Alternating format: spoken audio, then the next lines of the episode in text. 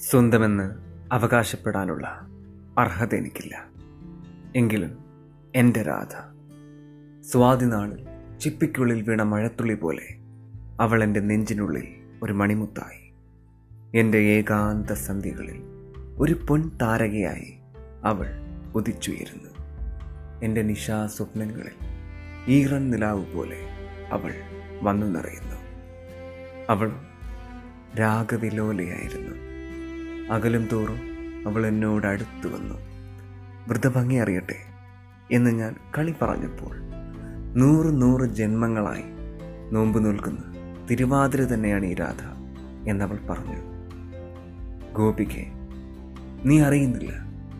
ഏത് നിമിഷവും ഉടഞ്ഞു പോകാവുന്ന നീർക്കുമളകളാണ് നിന്റെ സ്വപ്നങ്ങളെന്ന്.